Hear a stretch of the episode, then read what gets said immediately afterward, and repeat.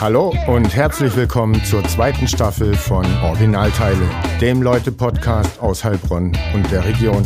Vom Autozentrum Hagelauer mit Gastgeber Robert Mucha.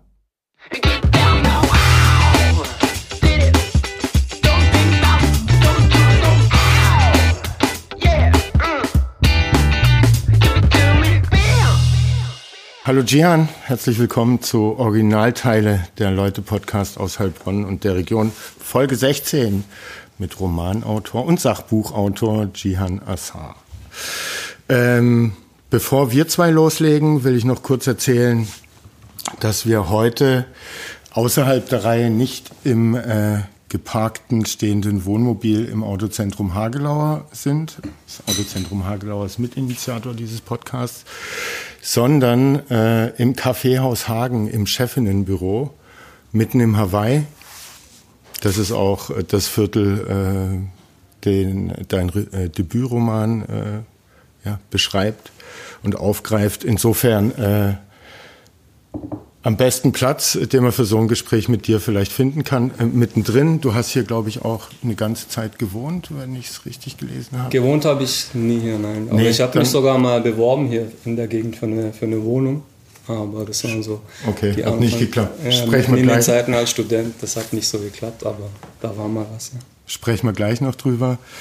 Ähm, auf jeden Fall ein super Platz. Ich habe ein äh, Hawaii-T-Shirt angezogen. Äh, auch da äh, habe ich mich auf die Folge vorbereitet und möchte auch allen unseren Werbepartner ans Herz legen, und zwar die Energeno Heilbronn-Franken. Das ist die Energiegenossenschaft, die ökologisch sauberen Strom aus der Region produziert und auch hier im Hawaii auf der Probebühne, auf dem Dach der Probebühne des Stadttheaters eine äh, Photovoltaikanlage installiert hat.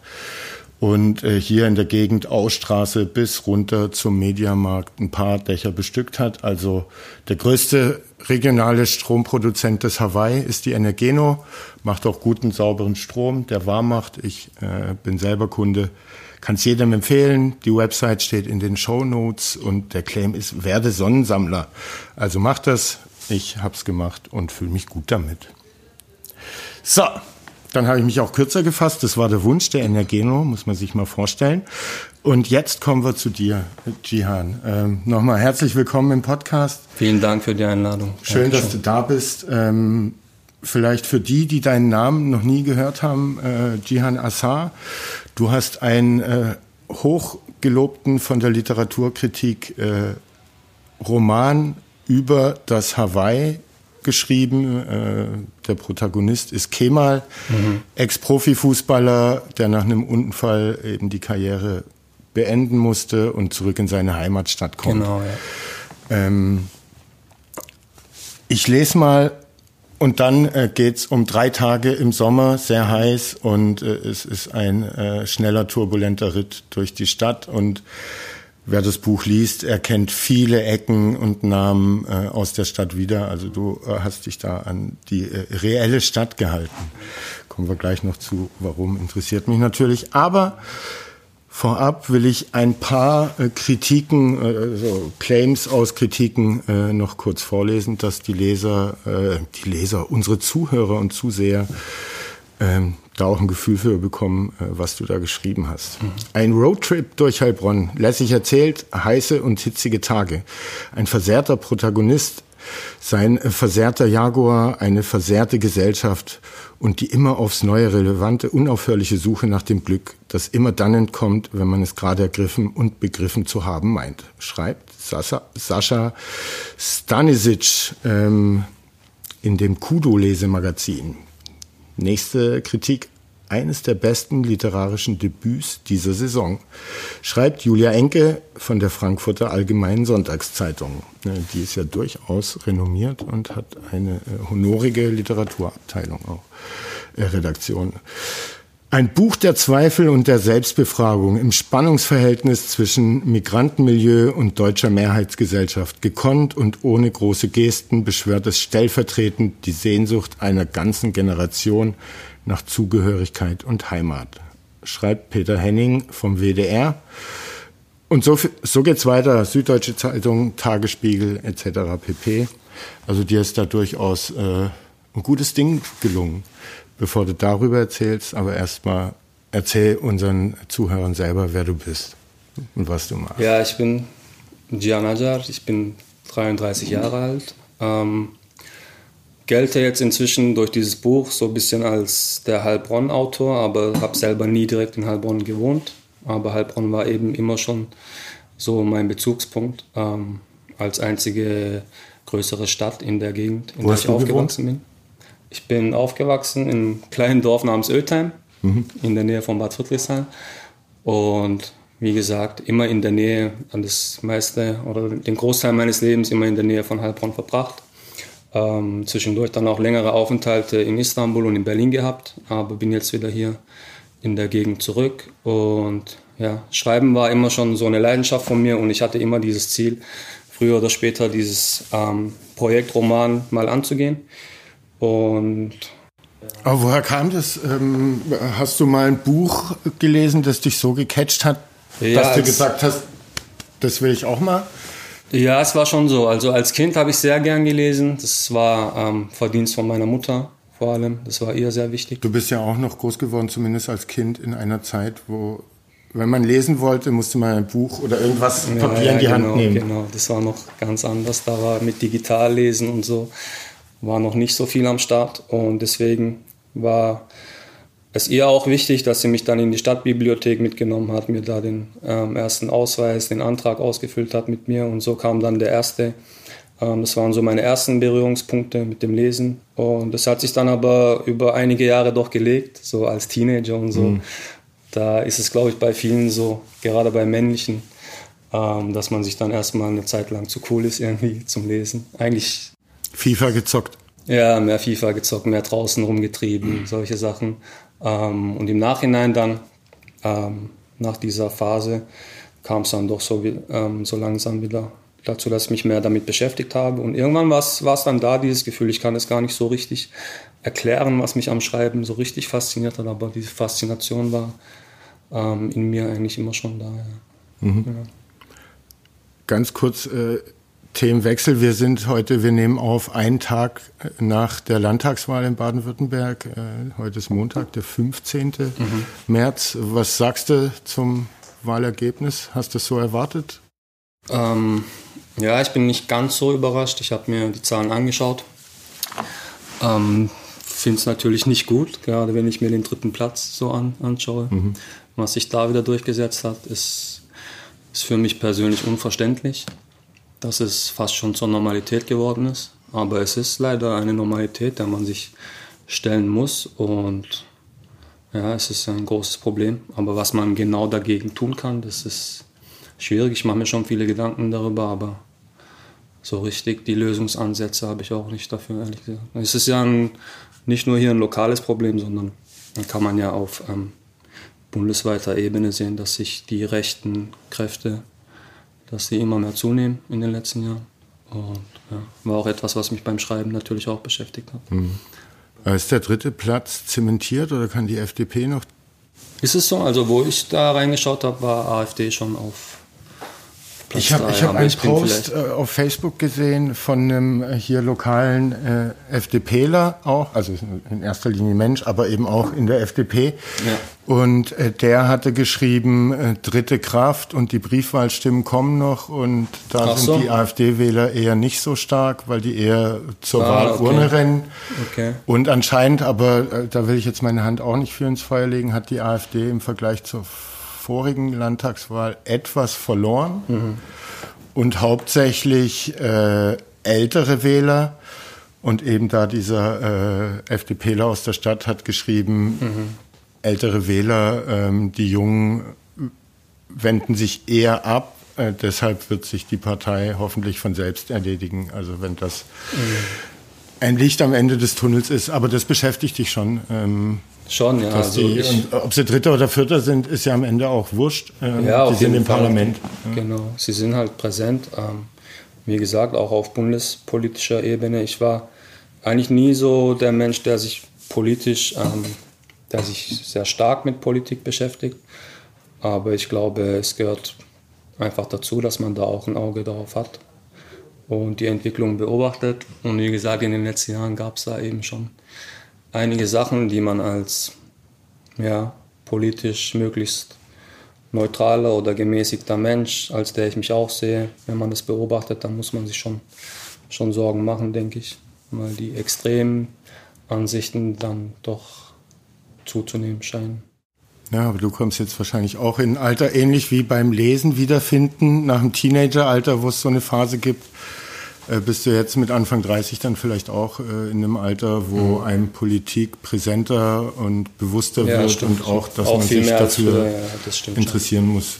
Auf jeden Fall, ja. Ähm, wenn du keine Bücher schreibst, ähm, wir kommen gleich zu den Büchern, die du bis jetzt geschrieben hast, äh, studierst du Rechtswissenschaften? Mhm.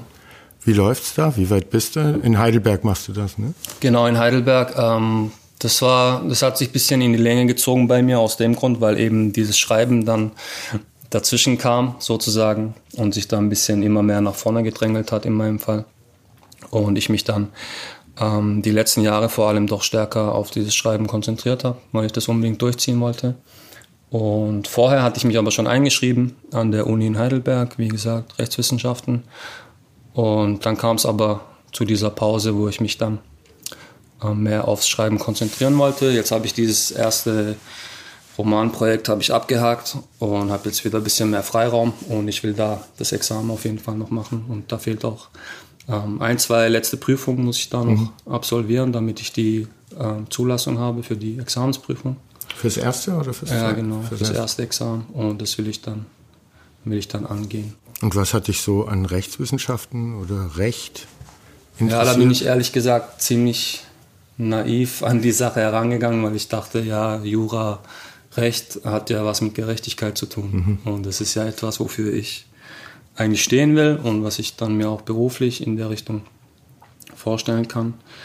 Ähm, wie gesagt, das war so der Grundgedanke und eigentlich gab es da gar keine zweiten oder dritten Gedanken mehr. Mhm.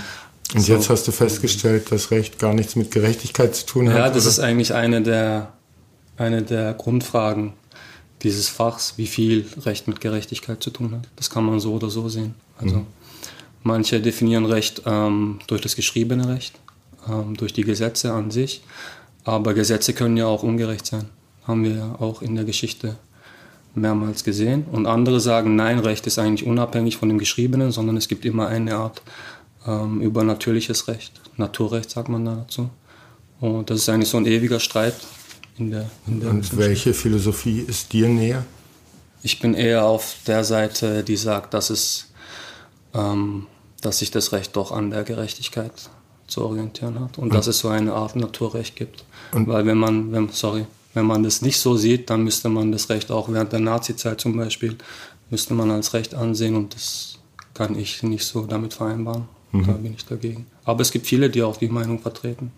Naturrecht ist ja dann auch nah am Bauchgefühl, wenn es um ja. Gerechtigkeitsfragen geht. Ähm, ja, eben, und das ist halt ein Kontraargument eigentlich, mhm. weil man dann es nicht so richtig messen kann oder weil, mhm. weil, dann jeder eigentlich es auf seine Art auslegen kann. Und deswegen finde ich die Frage auch interessant und die ist eigentlich, glaube ich, nicht so eindeutig zu, zu beantworten. Ich glaube, da gibt es auf beiden Seiten gut, gute Argumente. Ja. Und wenn man oder wenn du dich, dich in deiner Zukunft vorstellst, Anwalt oder Autor? ja, das ist eben die Frage, die bei mir eigentlich am meisten immer noch im Raum steht. Oder muss es entweder oder sein? Geht beides oder schreibst du Bücher? Das frage ich mich auch immer noch, ob eigentlich Romane beides, über Anwälte. ob beides möglich wäre. Ähm, zurzeit ist es so, dass ich mich mit beidem beschäftige und beides eigentlich vorantreibe. Und ja, wenn ich mich dann doch entscheiden müsste, ist, glaube ich, das Schreiben schon das, was mir, am, was mir persönlich am meisten liegt. Aber Recht an sich als Thema interessiert mich, wie gesagt, genauso. Und du könntest es ja äh, aufgreifen für deine Geschichten, äh, die da vielleicht noch kommen. Ja, genau, das ergänzt sich eigentlich auch, auch ganz gut, ja, stimmt. Ein Anwalt im Hawaii. das Fortsetzungsroman.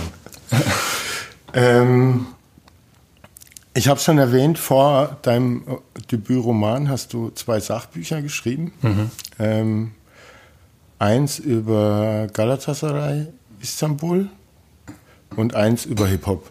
Genau. Warum diese zwei Themen? Ähm, haben die dich in deiner Jugend auch begleitet? Äh ja, ja, das sind eigentlich so die zwei Themen, die eigentlich so zu meinen größten Leidenschaften oder Hobbys an sich zählen: Fußball und, und Hip-Hop. Ähm, in Hip-Hop nie irgendwie selber als Rapper oder sowas aktiv gewesen, aber es ist eben etwas, was mich schon seit meiner Kindheit begleitet. Ich höre die Musik jeden Tag, ich kann mich mit der Kultur und wie das Ganze angefangen hat auch identifizieren. Und das andere Fußball auch seit, seit frühester Kindheit. Und da war es so, dass ich am Anfang, das Schreiben war bei mir so, dass ich einfach im Internet ähm, so eine ganz amateurhafte Seite gestartet habe und habe da einfach irgendwelche Texte reingestellt und das meiste hat sich dann eben mit Fußball beschäftigt auch. Aber waren das fiktive Geschichten oder was hast du, ähm, nee, was du von Tor der Hand Gottes hältst? Nein, nein, nicht so. Es war eher dann ähm, nicht traditionelle Artikel, sondern eher ja, schon am echten Fußball, also am, an, an Spielen und Vereinen orientiert, aber dann mit vielen eigenen Gedanken. Mhm. Also ja, ob es um, einzelne Spieler ging, die mir gefallen haben oder einzelne Begegnungen, die es damals gab. Und ja, mehr so blogmäßig, also mhm. nicht, nicht ganz journalistisch. Aber dann kam eben diese Anfrage, die haben, der, der Verlag ähm, hatte jemanden gesucht, der für diese Reihe 111 Gründe XY zu lieben, gibt es zu jedem möglichen Thema. Und die wollten dann jemand, der über einen türkischen Fußballverein das macht haben mich gefragt, ob ich mir das vorstellen konnte. Die sind über diesen Blog auf dich aufmerksam geworden. Ja, ja, ja genau. Und ja, da war es auch so, dass ich das ziemlich spontan angenommen habe, weil eigentlich war damals schon ein Roman eher, so ein Geschichtenschreiben war eher so mein, mein Ziel, was ich im Kopf hatte, aber habe dann gedacht, ja, dann hast du halt schon mal ein Buch draußen mhm. und ist ja auch schon mal eine gute Übung in der Richtung und habe das dann neben dem Studium parallel dazu gemacht und dann das Gleiche mit dem Hip-Hop für die gleiche Reihe, weil sie mich dann, weil danach dann ähm, das Thema aufkam, ja, könntest du dir noch eins vorstellen und welche Themen interessieren dich so und dann kam es dann zu, zu Hip-Hop. Genau. Welches hat sich besser verkauft? Galatasaray wahrscheinlich, oder? Ähm, gute Frage, ich habe die Zahlen nicht, nicht ganz so präsent, aber ich glaube sogar Galatasaray, ja. Mhm. Soweit ich weiß. Ja. Und ähm, dann hast du dir 111 Gründe aus den Fingern gesogen oder hast du die äh, recherchiert ähm, auf Fanblogs, wo Leute vielleicht schreiben, warum es ja. ihr Verein ist? Ja, ein Großteil kam eigentlich ziemlich spontan, habe dann erstmal eine Liste gemacht, was mir alles so eingefallen ist dazu. Und ja, ich habe es dann eben so aufgebaut, dass es sowohl persönlich als auch ähm, mit der Geschichte des Vereins und mit den mit dem, was, was in der Geschichte alles passiert ist und wichtige Spieler und Persönlichkeiten. Und genau, das war so mein Ansatz. Aber ich musste schon viel recherchieren. Ich habe mir dann aus der Türkei von Verwandten habe ich mir so eine Vereinschronik schicken lassen. Mhm. Das war ein Riesenbuch. Und das war eine große Hilfe. Hast du das genau. Buch geschrieben, bevor du in Istanbul warst? Ähm, ja.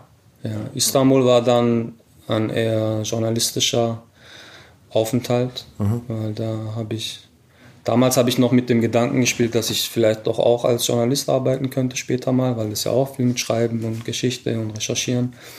Wann und war das? Wann warst du in Istanbul? Ähm, 2015 im Herbst. Mhm. Da habe ich mich einfach bei der DPA damals beworben. Ich habe geschaut, welche deutschen Redaktionen es gibt mhm. in Istanbul, deutschsprachige.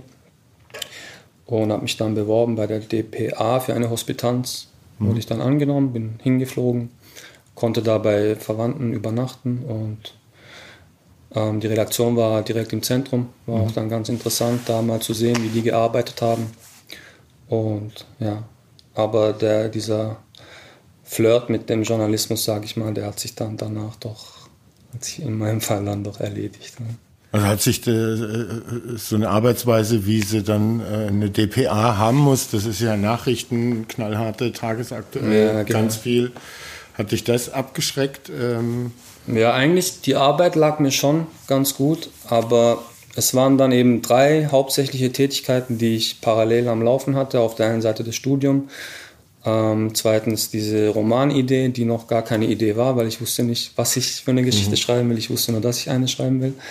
Und die dritte Variante oder Möglichkeit war dann eben Journalismus, was mir eigentlich persönlich auch ganz gut lag. Also an sich der Beruf konnte ich mich schon damit anfreunden, aber es hat sich dann auch ziemlich weit entwickelt. Ich hätte auch die Möglichkeit gehabt, ähm, ein gutes Volontariat anzutreten. Mhm. Aber habe dann überlegt und die anderen zwei ähm, Perspektiven haben mir dann doch ein bisschen mehr zugesagt und ich dachte, ich muss jetzt einen Cut machen und mich gegen eine zumindest entscheiden, weil mhm. drei auf einmal wäre wär mir dann wahrscheinlich zu viel. Fällt dir das leicht, so Entscheidungen zu treffen oder war es in dem Fall leicht? Eigentlich schon, ja. ja. Also ich gehe dann so richtig in mich und dann treffe ich die Entscheidung und dann stehe ich aber auch dazu. Und viele haben mir auch im Nachhinein gesagt, hey, bereust du es? Es war schon eine gute berufliche Perspektive eigentlich, aber ich hatte eben dieses Bauchgefühl, dass nicht zu 100 oder zu 1000 Prozent mhm. das war, was ich machen wollte und dann macht es für mich auf Dauer auch keinen Sinn, das, das zu verfolgen, denke ich. Ja. Du hast irgendwo in einem Interview auch mal gesagt, eigentlich wolltest du Fußballer werden. ja, ja. Warum ist das gescheitert? ja, ich kann mich gar nicht mehr so richtig daran erinnern, dass ich diesen Satz wirklich so ausgesprochen habe, aber ich weiß, welches Interview du meinst, glaube ich. Das hat sich wahrscheinlich aus dem Gespräch heraus ergeben, aber ja, es war eigentlich einfach so ein naiver Kindheitstraum, mhm. den, auch, den auch viele Jungs haben in dem Alter, denke ich. Ich wollte auch Fußballprofi. Ja, genau. Du warst ja, glaube ich, auch näher dran. Soweit ich weiß. Und du ja, vielleicht, aber als, richtig nah auch nicht. richtig nah auch nicht. Aber ich habe eine schöne Fußballzeit gehabt. Ja. ja. Ähm, Hast du noch weitere Sachbücher angedacht? Gibt es da Themen, die dich interessieren würden? Oder ist eigentlich jetzt Geschichten schreiben?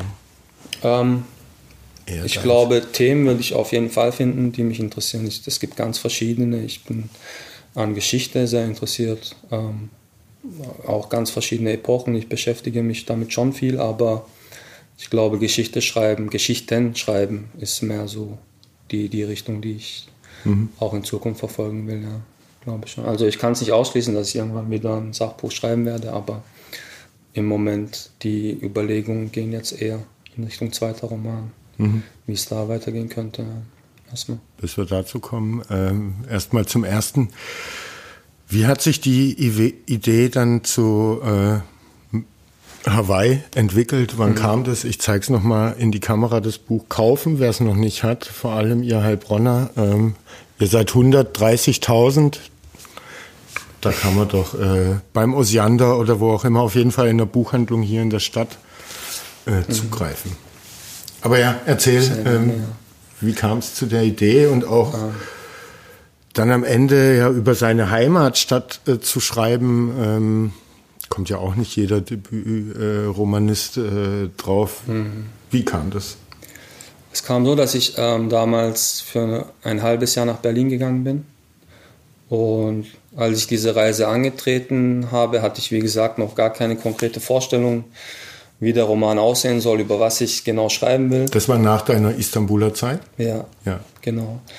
Weil ich eigentlich hier versucht habe, schon damit anzufangen, aber ich habe dann gemerkt, hey, mit dem Alltag dann an der Uni und hier der ganze Bekanntenkreis, dann noch Fußball, ich habe gemerkt, ich kann mich nicht so richtig darauf konzentrieren. Mhm. Und habe hier schon ein paar Versuche gestartet, aber da hat sich meistens nicht so richtig was ergeben. Und dann habe ich gedacht, ich nehme mir jetzt ein halbes Jahr und da gehe ich es richtig an, setze mich jeden Tag dran und ziehe es auf jeden Fall durch. Und dann entweder kommt dann was Gutes dabei heraus oder nicht. Und habe dann für ein halbes Jahr eine Zwischenmiete gehabt in Berlin. Das war mhm. von vornherein auf ein halbes Jahr ähm, ausgelegt. Und da blieb dann nichts anderes mehr übrig, als mich wirklich jeden Tag hinzusetzen, bis mhm. dann eben was dabei herausgekommen ist. Und wieso nach Berlin? Wieso ja, Berlin Hamburg, war, München oder Stuttgart? Ja, Berlin war erstens gut weit weg. Mhm. Also da gab es dann nicht die Verlockung, irgendwie jede Woche zurückzukommen in das gewohnte Umfeld. Und zweitens war Berlin auch schon ähnlich wie Istanbul, so eine Großstadt, so Metropolen, die haben mich auch immer schon eigentlich fasziniert.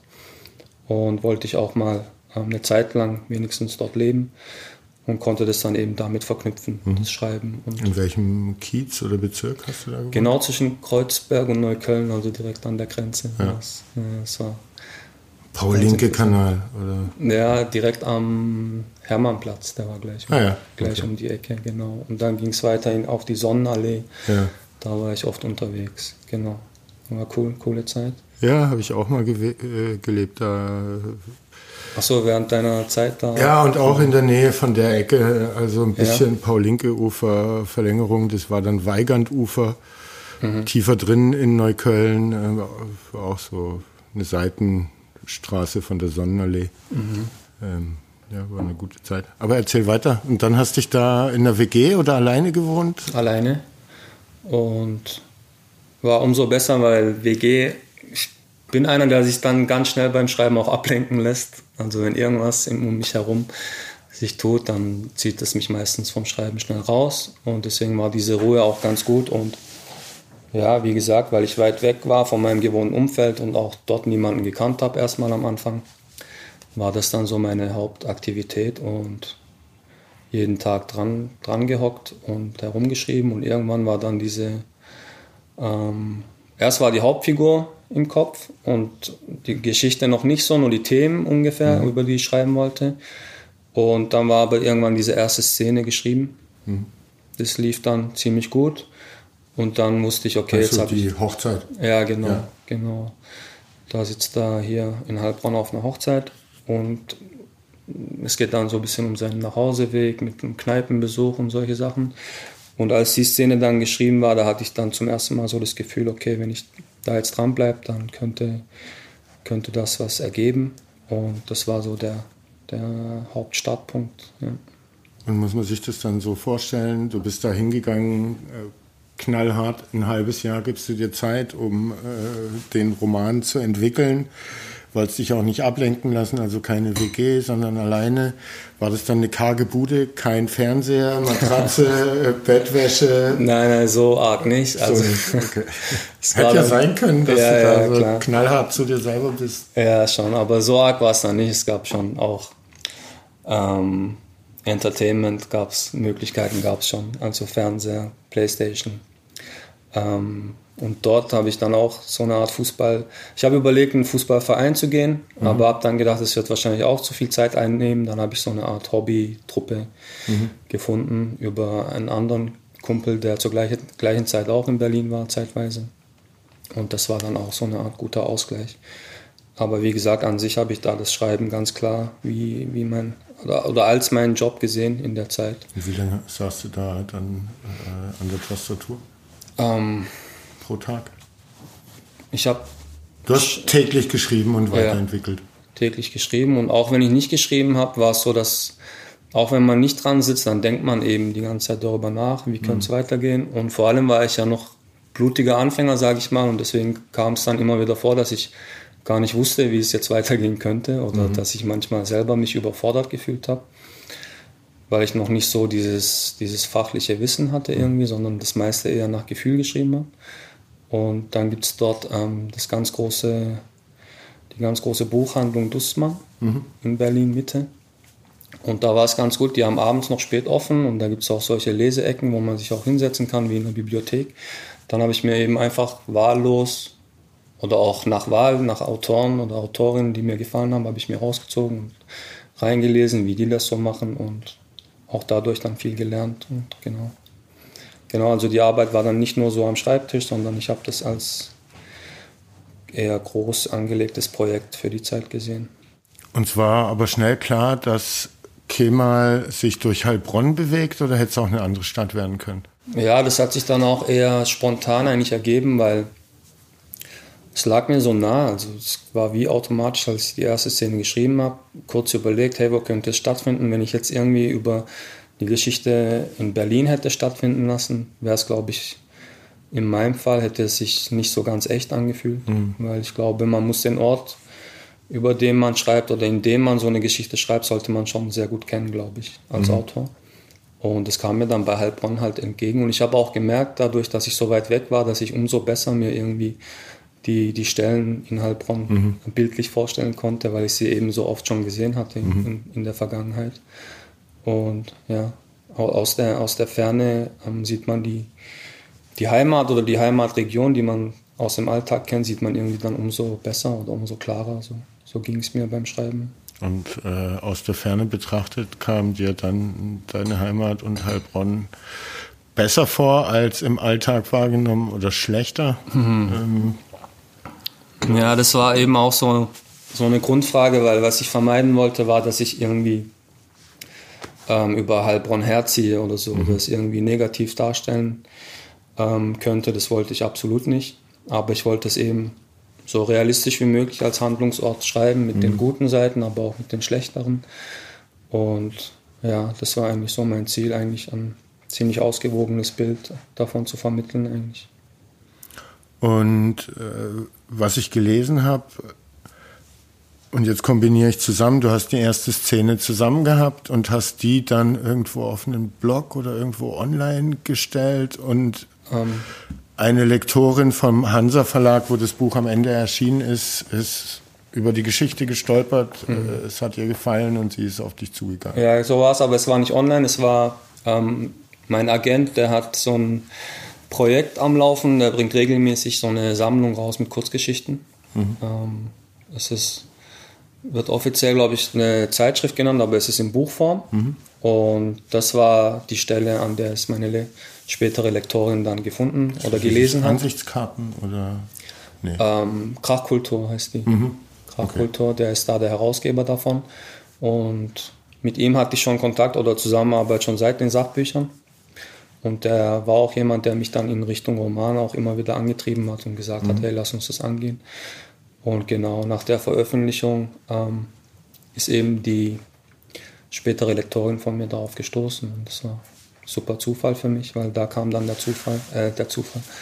Der Kontakt kam dadurch dann mhm. zustande und so kam es dann später auch zur Veröffentlichung. Ja, das kann ja ein äh, irgendwie äh, erfolgloser Ritt durch die Verlage sein, äh, wenn man als äh, gerade jemand, der noch keinen Roman geschrieben hat, ja, äh, keine Connections hat, äh, ja. versucht da einen Verlag zu finden. Äh, also ist ja da schon zweimal letztendlich äh, sind ja die Verlage auf dich zugekommen. Ja, war großes Glück. Wie, wie erklärst du dir dieses große Glück? Ähm, dieses wie gesagt, ich, damals war es mir gar nicht so bewusst. Ich habe mich mit dieser ganzen, ähm, mit dem Literaturbetrieb oder mit dieser Buchwelt, auch mit der geschäftlichen Seite gar nicht auseinandergesetzt. Ich mhm. hatte da irgendwie kaum eine Vorstellung davon, sondern ich habe einfach drauf losgeschrieben. Einfach nur aufs Schreiben konzentriert und ich habe dann gedacht, alles, was sich dann ergibt, wird sich entweder ergeben oder ich stehe halt am Ende dumm da, aber habe dann für mich selber eine Geschichte für die Schublade mhm. zumindest. Und dann kam diese Lektorin, das war ein großes Glück. Und äh, wie läuft die Zusammenarbeit mit so einer Lektorin? Hast du es dir auch so, wie es dann tatsächlich abgelaufen ist? Also das Zusammenarbeiten, das Geschichte entwickeln vorgestellt oder ganz anders oder gar keine Vorstellung gehabt, weil du eben... Ja, eigentlich wenig Vorstellung gehabt, aber es war, war wirklich ideal, perfekt für mich, weil ich schnell gemerkt habe, dass was sie was sie fachlich drauf hat und wie sehr es mein Schreiben auch verbessert hat. Also sie hat sehr viele Ideen da eingebracht. Was sind da so konkrete Einwürfe von einer Lektorin, die ja, einem dann weiterhelfen oder dir weitergeholfen ja, haben? Ja, ein wichtiges Beispiel war zum Beispiel, dass zwischendurch gibt es jetzt in, immer wieder Kapitel, in der sich die Hauptfigur an die Vergangenheit erinnert mhm. und da davon ein bisschen erzählt. Das war zum Beispiel ein reiner Input von ihr. Da wäre mhm. ich wahrscheinlich, oder das hätte ich von mir aus nicht gemacht, weil ich wollte eigentlich die Geschichte komplett in der Gegenwart stattfinden mhm. lassen und die Vergangenheit eher so ein bisschen, ähm, eher ein bisschen im, im, im Unklaren lassen. Mhm. Und sie meinte dann aber nein, als Leser oder wenn man es liest, dann fragt man sich das ständig, was in der Vergangenheit genau mhm. war, dann will man das wissen.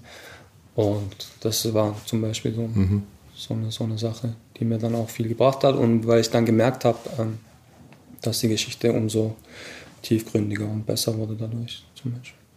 So, und wenn man jetzt äh, nimmt einmal dieses erste Kapitel, die Einstiegsszene, die hast du ganz alleine selber entwickelt und geschrieben.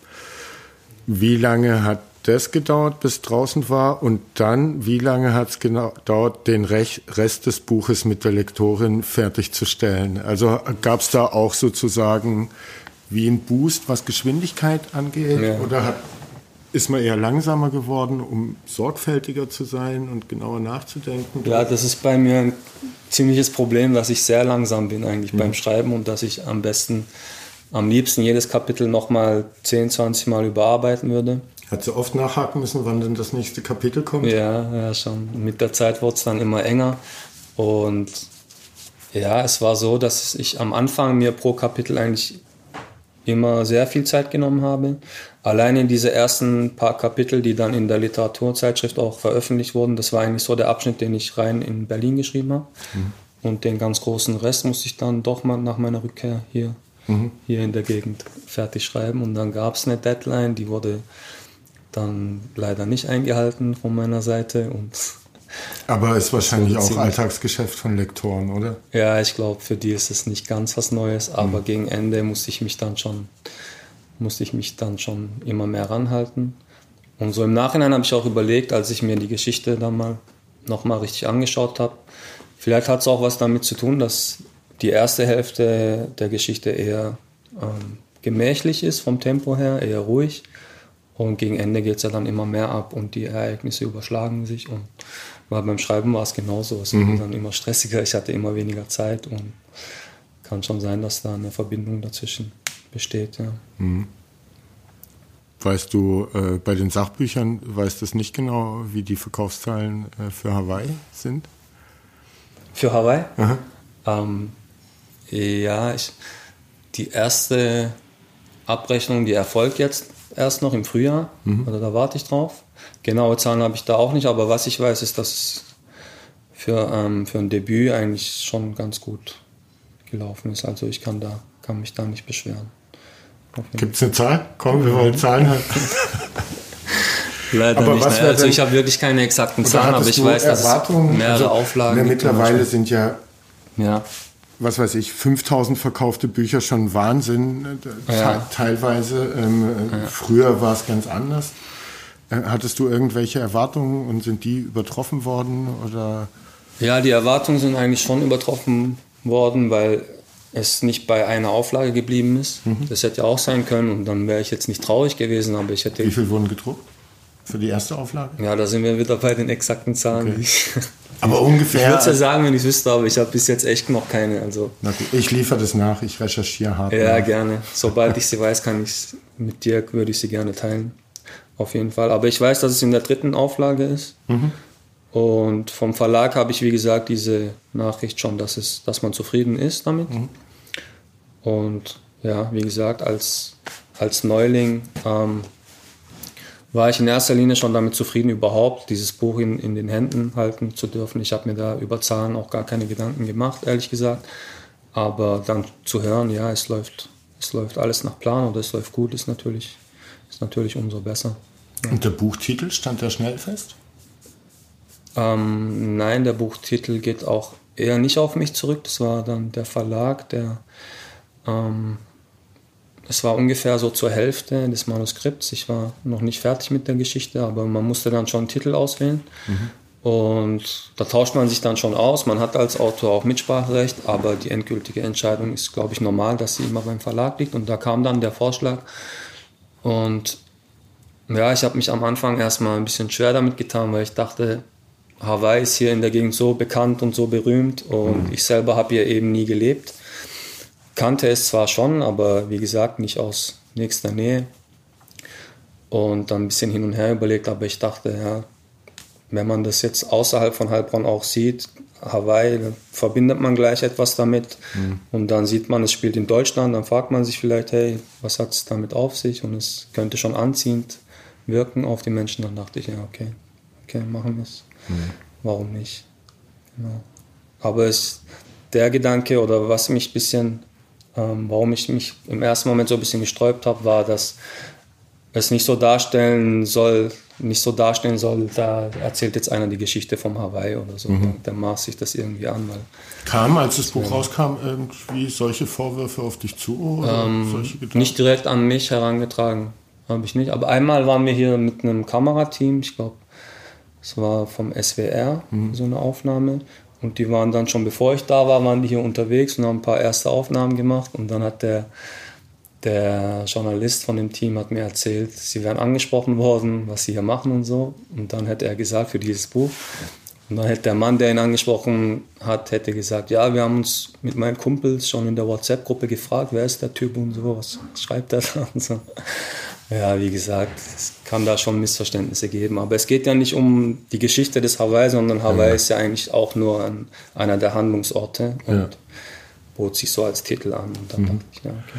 Gab es irgendeine Kritik, eine Berichterstattung, äh, wo du gemerkt hast, oder der Verlag äh, auf dich zukam und gemeint, äh, durch diese Kritik, durch diesen Beitrag im SWR zum Beispiel, hat alles nochmal angezogen und sind merklich nochmal mehr Leute oder Medien auf das Buch aufmerksam geworden?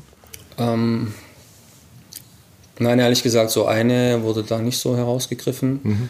Aber was sie gesagt haben, war, dass sie auch da eigentlich ganz zufrieden waren mhm. durch die Reaktion, weil es gab dann ähm, ja in Sachen TV-Aufnahmen gab es das mit dem SWR, dann gab es noch eine Sache mit ZDF, Aspekte, die waren, mhm. von denen war auch jemand da. Da gab es einen kurzen Beitrag und ja, auch die Feuilletons, die Zeitungen, auch überregionale, in denen es erwähnt wurde. Da. So wie ich das mitbekommen habe, waren sie da auch sehr, sehr glücklich mhm. darüber.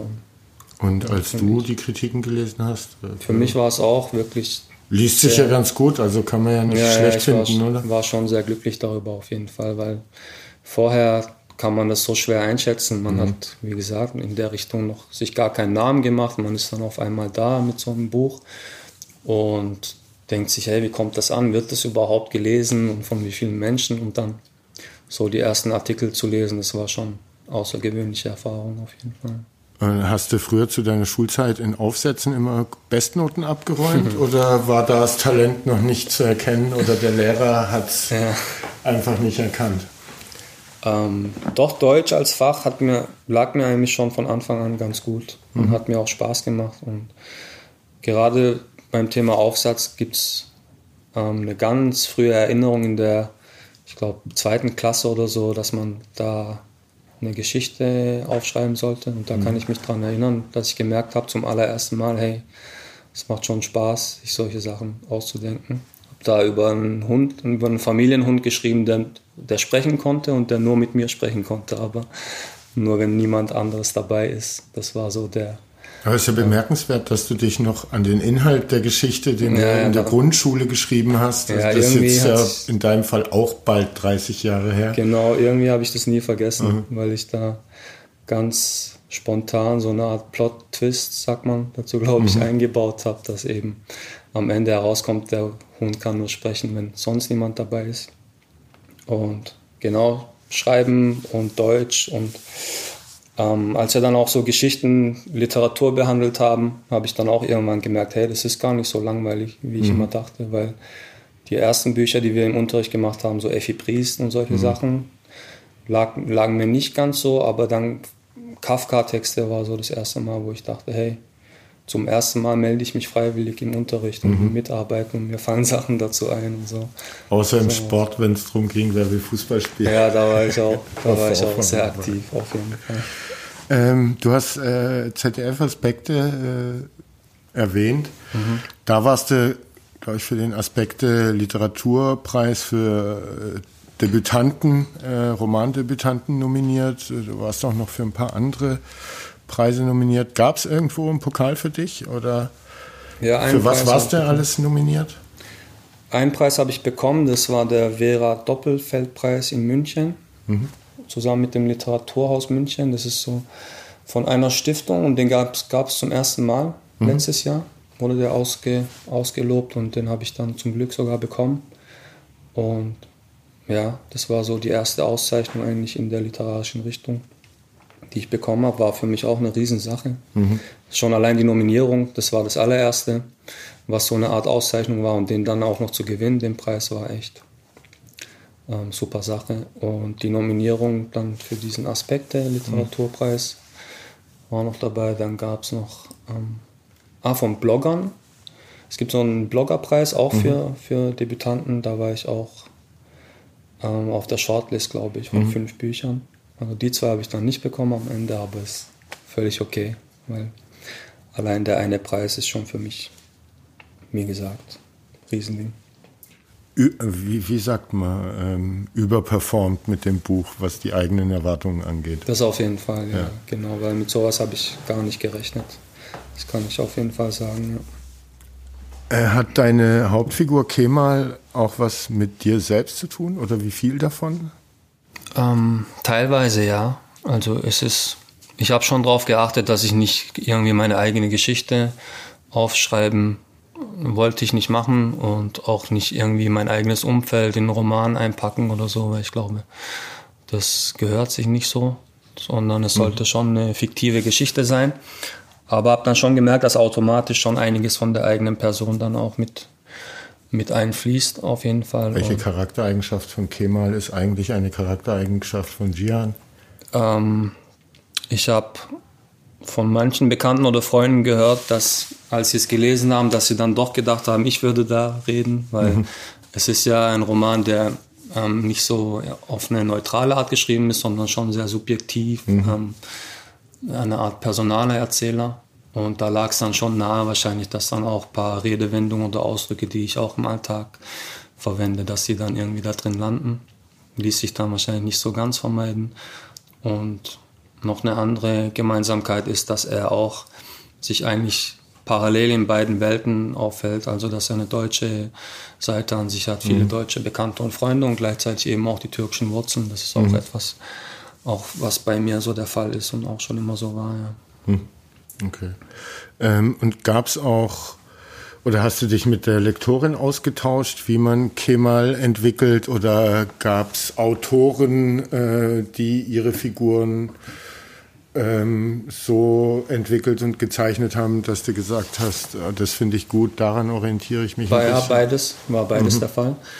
Ähm, am Anfang habe ich mir schon einige Geschichten und auch ihre Hauptfiguren als Vorbild herangezogen, weil wie gesagt, am Anfang war ich, habe ich oftmals mich selber gefragt, wie man manche stilistische Dinge, wie man es am besten löst beim Schreiben. Und dann hatte ich schon ein paar Bücher immer griffbereit, wo ich dann rumgeblättert mhm. habe und geschaut habe, wie hat er es gemacht so. Aber gleichzeitig auch die Lektorin wieder eine Riesenhilfe gewesen. Die hat, konnte dann immer sagen, hey, dieser Satz zum Beispiel, der passt gar nicht so zur Figur mhm. oder passt nicht so zu dem, was er vorher gesagt hat und schau da nochmal drüber. Und wie gesagt, ja, würde ich sagen, es ist eine Verbindung aus beidem so gewesen. Was ich mich gefragt habe, ähm, eigentlich äh, hat die Geschichte ja auch Potenzial für eine Verfilmung. Mhm. Hast du über sowas schon mal nachgedacht? Äh, die ARD-Programmchefin äh, wohnt in Heilbronn. Echt? Frau Strobel. Ah, okay. Schöne Grüße an der Stelle. Schöne ja. Grüße, äh, falls jemand, äh, falls jemand das da hört, interessiert bitte ist. weiterreichen. Mhm. Ähm, aber wenn man äh, auch so überlegt, äh, vor Blogs auf Netflix wurde verfilmt, mhm. also solche schnell erzählten Geschichten aus ja. einem Milieu, das so eine Zwisch Schnittstelle zwischen äh, Wurzeln, die außerhalb Deutschlands liegen, eine andere Kultur sind und eben Deutschland, diese zwei Welten, mhm. äh, in denen du dich auch bewegst, die du beschrieben hast. Äh, ja gerade durchaus erzählt werden in sei es Fernsehen ja. oder äh, Serien, äh, Filmformaten. Ähm, schon mal drüber nachgedacht? Gab es schon Kontakt? Hat jemand angerufen? Ja, das ist, kann ich offen ehrlich so sagen, das ist ein Riesentraum von mir mhm. und war auch einer der ersten Gedanken oder Ziele beim Schreiben. Ich war mir noch gar nicht so sicher, ob es ein Roman werden soll, sondern die ersten Notizen gingen eher Richtung Drehbuch mhm. weil ich war vom Film auch schon von klein auf immer fasziniert und mich hat es immer interessiert, wie das erzählt wird, habe hab immer drauf geachtet und meine Lieblingsfilme auch hundertmal angeschaut und genau studiert. Und deswegen ist, glaube ich, kein Zufall, dass der Roman auch so stark in Szenen geschrieben ist. Mhm. Meine, das ist auch, ich wollte, dass es sich anfühlt wie so ein geschriebenen Film eigentlich. Mhm. Und ja, im Nachhinein gab es dann auch Kontakt oder Anfragen in der Richtung von ein, zwei Produktionsfirmen. Mhm.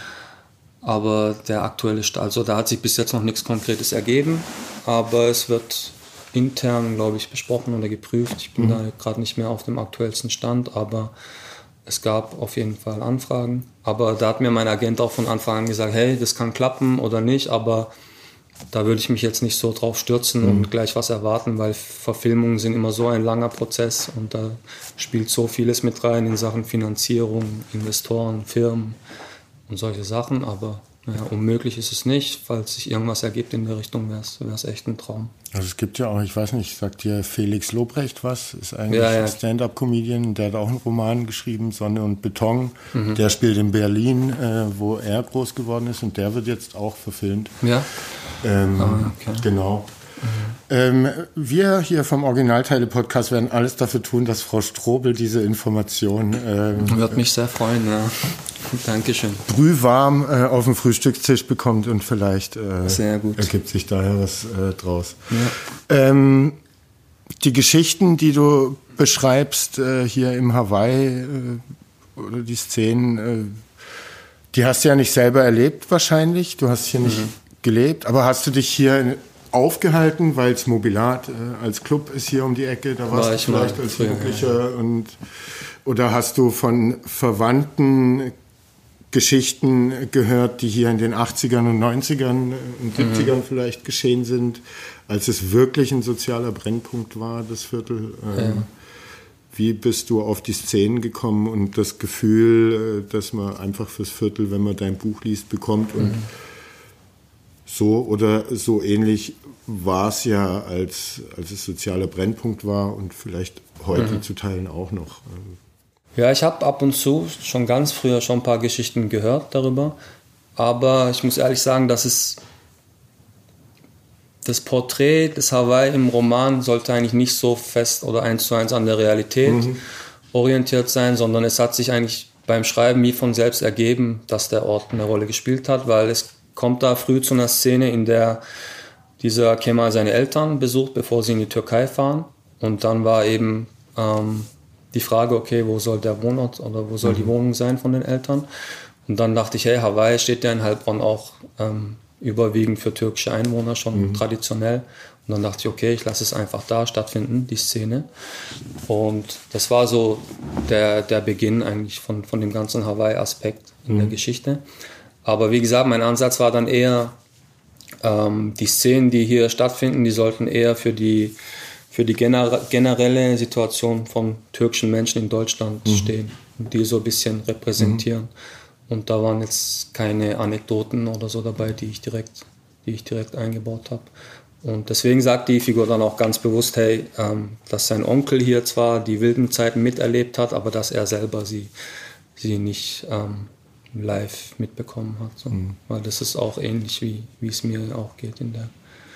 Ich habe es auch nur, ich war Dammschüler, das ist ja hier um die Ecke, Grundschule ja. und Realschule. Und äh, da gab es eben auch ein paar Hawaiianer, die auf der Dammschule waren ja. und nicht auf der Wartbergschule, wo, glaube die meisten äh, hingingen. Mhm. Äh, und da hast du eben auch immer wieder Geschichten gehört. Und einmal kam auch ein Kumpel von mir, der mit mir auf der Schule war, nächsten Tag geschockt, weil ein Bekannter oder jemand, den er kannte, hier, ich weiß es nicht mehr, abgestochen oder erschossen wurde. Also solche Fälle waren jetzt nicht an der Tagesordnung, aber mhm. es war jetzt auch nicht so, dass fünf Jahre gedauert hat, bis hier mal äh, wieder jemand ja. gestorben also die Und eben, dass solche Sachen, solche Dinge passiert sind und dass mhm. es Realität war, das war etwas, was ich eben auch mitbekommen habe, mhm. auch schon früh. Genau. Aber es war auf jeden Fall damals immer gut, wenn man äh, jemanden kannte, äh, der hier gewohnt hat und man sich mit dem gut verstanden hat, dann ja. hat er sich schon besser gefühlt, wenn man durch die Stadt gelaufen ist. Mhm. Ähm, und ich selber habe ja auch polnische Wurzeln, äh, also mhm. mich auch immer in äh, beiden Welten irgendwie als akzeptierter bewegt. Bei den Ausländern, weil ich selber einer war und bei den Deutschen, weil ich ausgesehen habe wie einer. Mhm.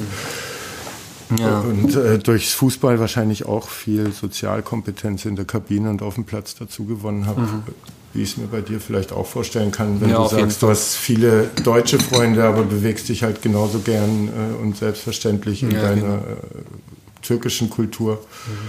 Mhm. Ähm, Fußball ist ja auch so etwas, das ist ja ähm, der Sport des Volkes, sage ich mal. Also mhm. da sind aus allen möglichen Gesellschaftsschichten, sagt man ja, da ist einer aus einer Akademikerfamilie, kann dann neben einem sitzen, der ähm, aus einem eben einem ganz anderen Milieu kommt. Und das ist auch etwas, was ich von früh auf, von klein auf immer in Vereinen gespielt und mit ganz unterschiedlichen Menschen da in Berührung gekommen. Das ist auch ein Vorteil vom Fußball finde mhm. oder auch das Schöne daran, glaube ich. Weißt du ja, kennst du ja dann auch, wie du. Wie ja, ja. Kabine ist ein Lehrer fürs Leben. Ja, ja. Auf jeden genau. Fall. ähm, Du hast vorher erzählt, äh, so langsam fängt es an, dass du für deinen zweiten Roman versuchst, ja. Ideen zu entwickeln, dir Notizen zu machen. Mhm. Wenn es jetzt eine optimale, wünschenswerte Welt nach, äh, gäbe, die nach dir ginge, wann kommt der nächste Roman raus? Hm. Ja, das ist eine gute, aber schwierige Frage. Ich bin dabei, aber ich tue mich noch so ein bisschen schwer, wie schon beim ersten, dass es noch nicht so konkret geworden ist. Also ich habe ganz Unterschied oder mehrere Ideen, die ich eigentlich parallel so ein bisschen vorantreibe mit Notizen bis jetzt, aber ich habe noch bin noch nicht so richtig im Schreibprozess. Also was haben wir jetzt? Und die äh, haben aber nichts mit Heilbronn oder Fußball zu tun. Ja, das ist eben auch die Frage. Ich habe noch keinen Handlungsort. Es könnt, da stelle ich mir auch die Frage, könnte ich eigentlich nochmal eine Geschichte schreiben, die in Heilbronn stattfindet? Würde ich da irgendwie einen neuen Ansatz, der genauso interessant wäre, hinbekommen oder soll es ganz woanders spielen? Das sind so, also wie man merkt, wahrscheinlich bin ich noch eher bei den grundsätzlichen, mhm. grundsätzlichen Fragen. Deswegen nächstes Jahr wäre wär schon schön, wenn es bis dahin klappt, aber ähm, es müsste ein bisschen schneller werden jetzt mhm. mit den Gedanken. Auf okay. jeden Fall. Ja. aber da kommt was. Das ist der, ja, es kommt auf jeden Fall was. Ja. Das, das ist sicher. Ähm, Gibt es irgendwelche, äh, auch in diesen Zeiten vielleicht schwierig, Veranstaltungstermine auszumachen und zu fixieren, aber liest du nochmal aus deinem Buch irgendwann dieses Jahr, hast du vor, auf Lesereise zu gehen oder auf Literaturfestivals zu lesen? Ja, ich habe bis Herbst oder ich glaube sogar bis Winter habe ich noch einige Termine, die sind ziemlich verstreut, also nicht alles an einem Stück. Auch welche hier in Heilbronn oder der Gegend? In Heilbronn ist, glaube ich, noch nichts geplant. Wir hatten letztes Mal, als ich da war, sogar mit dem Herrn Hagen darüber gesprochen, ob wir. Hast du mitbekommen, dass in Heilbronn im Trappensee-Schlösschen jetzt das äh, Literaturhaus Ach stimmt, da war ich ja schon. Ja, ja, da habe ich jetzt gerade gar nicht mehr dran gedacht. Auch da kenne ich da, den Leiter, soll ich da mal anrufen, dass er doch bitte dich auch mal zum Vorlesen, wenn du noch keinen Termin hat, hier doch, in der Doch, doch, da hatte ich, da hatte ich eine Lesung. Okay, das ist war, war super. Ich habe da sogar, er hat mir dann das ähm, neu eingerichtete Literaturhaus dort direkt am See gezeigt. Also der Termin an sich musste im Restaurant stattfinden, mhm. wegen den Corona-Bestimmungen, aber ich habe da dann eine Privattour bekommen, durfte schon reinschauen. Sieht super aus. Genau, das war der Termin in Heilbronn und dieses Jahr habe ich noch einige. Ein Teil davon sind die, die verschoben wurden von letztem Jahr. Manche sind aber auch neu angesetzt, aber man kann halt nicht absehen, ob das überhaupt stattfinden kann und dann mhm. wie und mit wie vielen Zuschauern. Und wie ist das? Vorlesen ist ja auch nochmal was anderes äh, vor Leuten. Fällt, ist dir das leicht gefallen? Hast du da inzwischen ja, am Anfang eher schwierig. Anfang an, äh am Anfang eher schwierig, weil ich war nie so oder so öffentliche Auftritte waren jetzt nicht so was, was mich angetrieben oder angezogen mhm. hat, sage ich mal. Und war schon erstmal eine Gewöhnungssache. Auch überhaupt das laute Vorlesen war mhm. etwas, was, worin ich noch gar nicht geübt war. Und habe mich dann aber auch für die ersten Termine da ziemlich vorbereitet, dafür viel geübt. Und beim ersten Termin oder bei der, bei der ersten Lesung dann gemerkt, okay, es klappt ganz gut, das ist gar nicht so, so schlimm und schwierig. Und jetzt inzwischen ist Und wie ist es dann danach, äh, Exemplare zu signieren? Musstest du bestimmt auch machen. Ja, Zumindest ein bisschen das Fußballstar-Feeling. war dann auch ganz was Neues, aber auch super Gefühl, ja, mache mhm. mach ich sehr gerne jeden Fall. Ja. Zum Abschluss haben wir eine Rubrik im Podcast, die heißt Entweder oder. Ja. Da musst du dich entscheiden äh, zwischen äh, zwei Möglichkeiten, die ich dir äh, anbiete. Mhm. Ein bisschen was über zehn Sachen äh, bin ich äh, gespannt, was du sagst. Okay. Hawaii oder Böckinger Schanz? Ist wahrscheinlich klar. Hawaii. Sachbuch oder Roman? Roman. Kaffeehaus Hagen oder Chai-Tee beim Döner um die Ecke hier? Oh, schwierige Situation jetzt.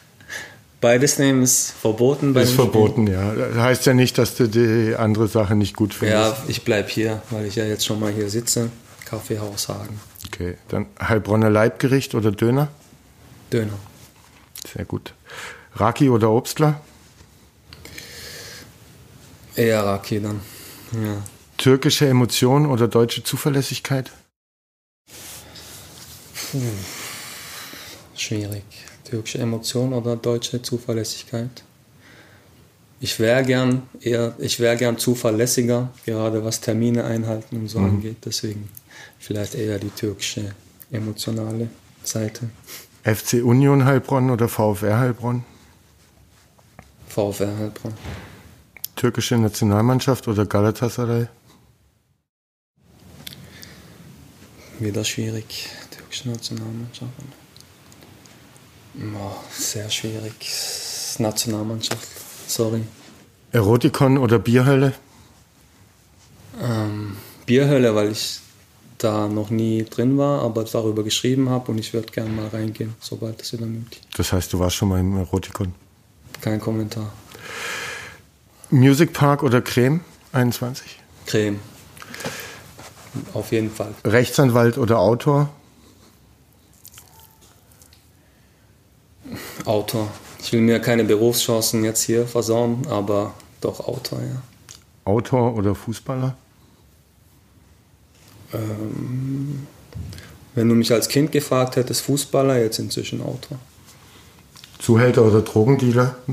Weil bei uns hier in Hawaii in so einem Milieu. Nicht, dass das äh, ein Berufswunsch von dir wäre, aber wäre es denn näher? Man muss eine Antwort geben, oder? Ja, ja ähm, dann eher Drogendealer, weil dann verkauft man zumindest keine Menschen, sondern was anderes. Äh, Fußballwetten oder Pokern?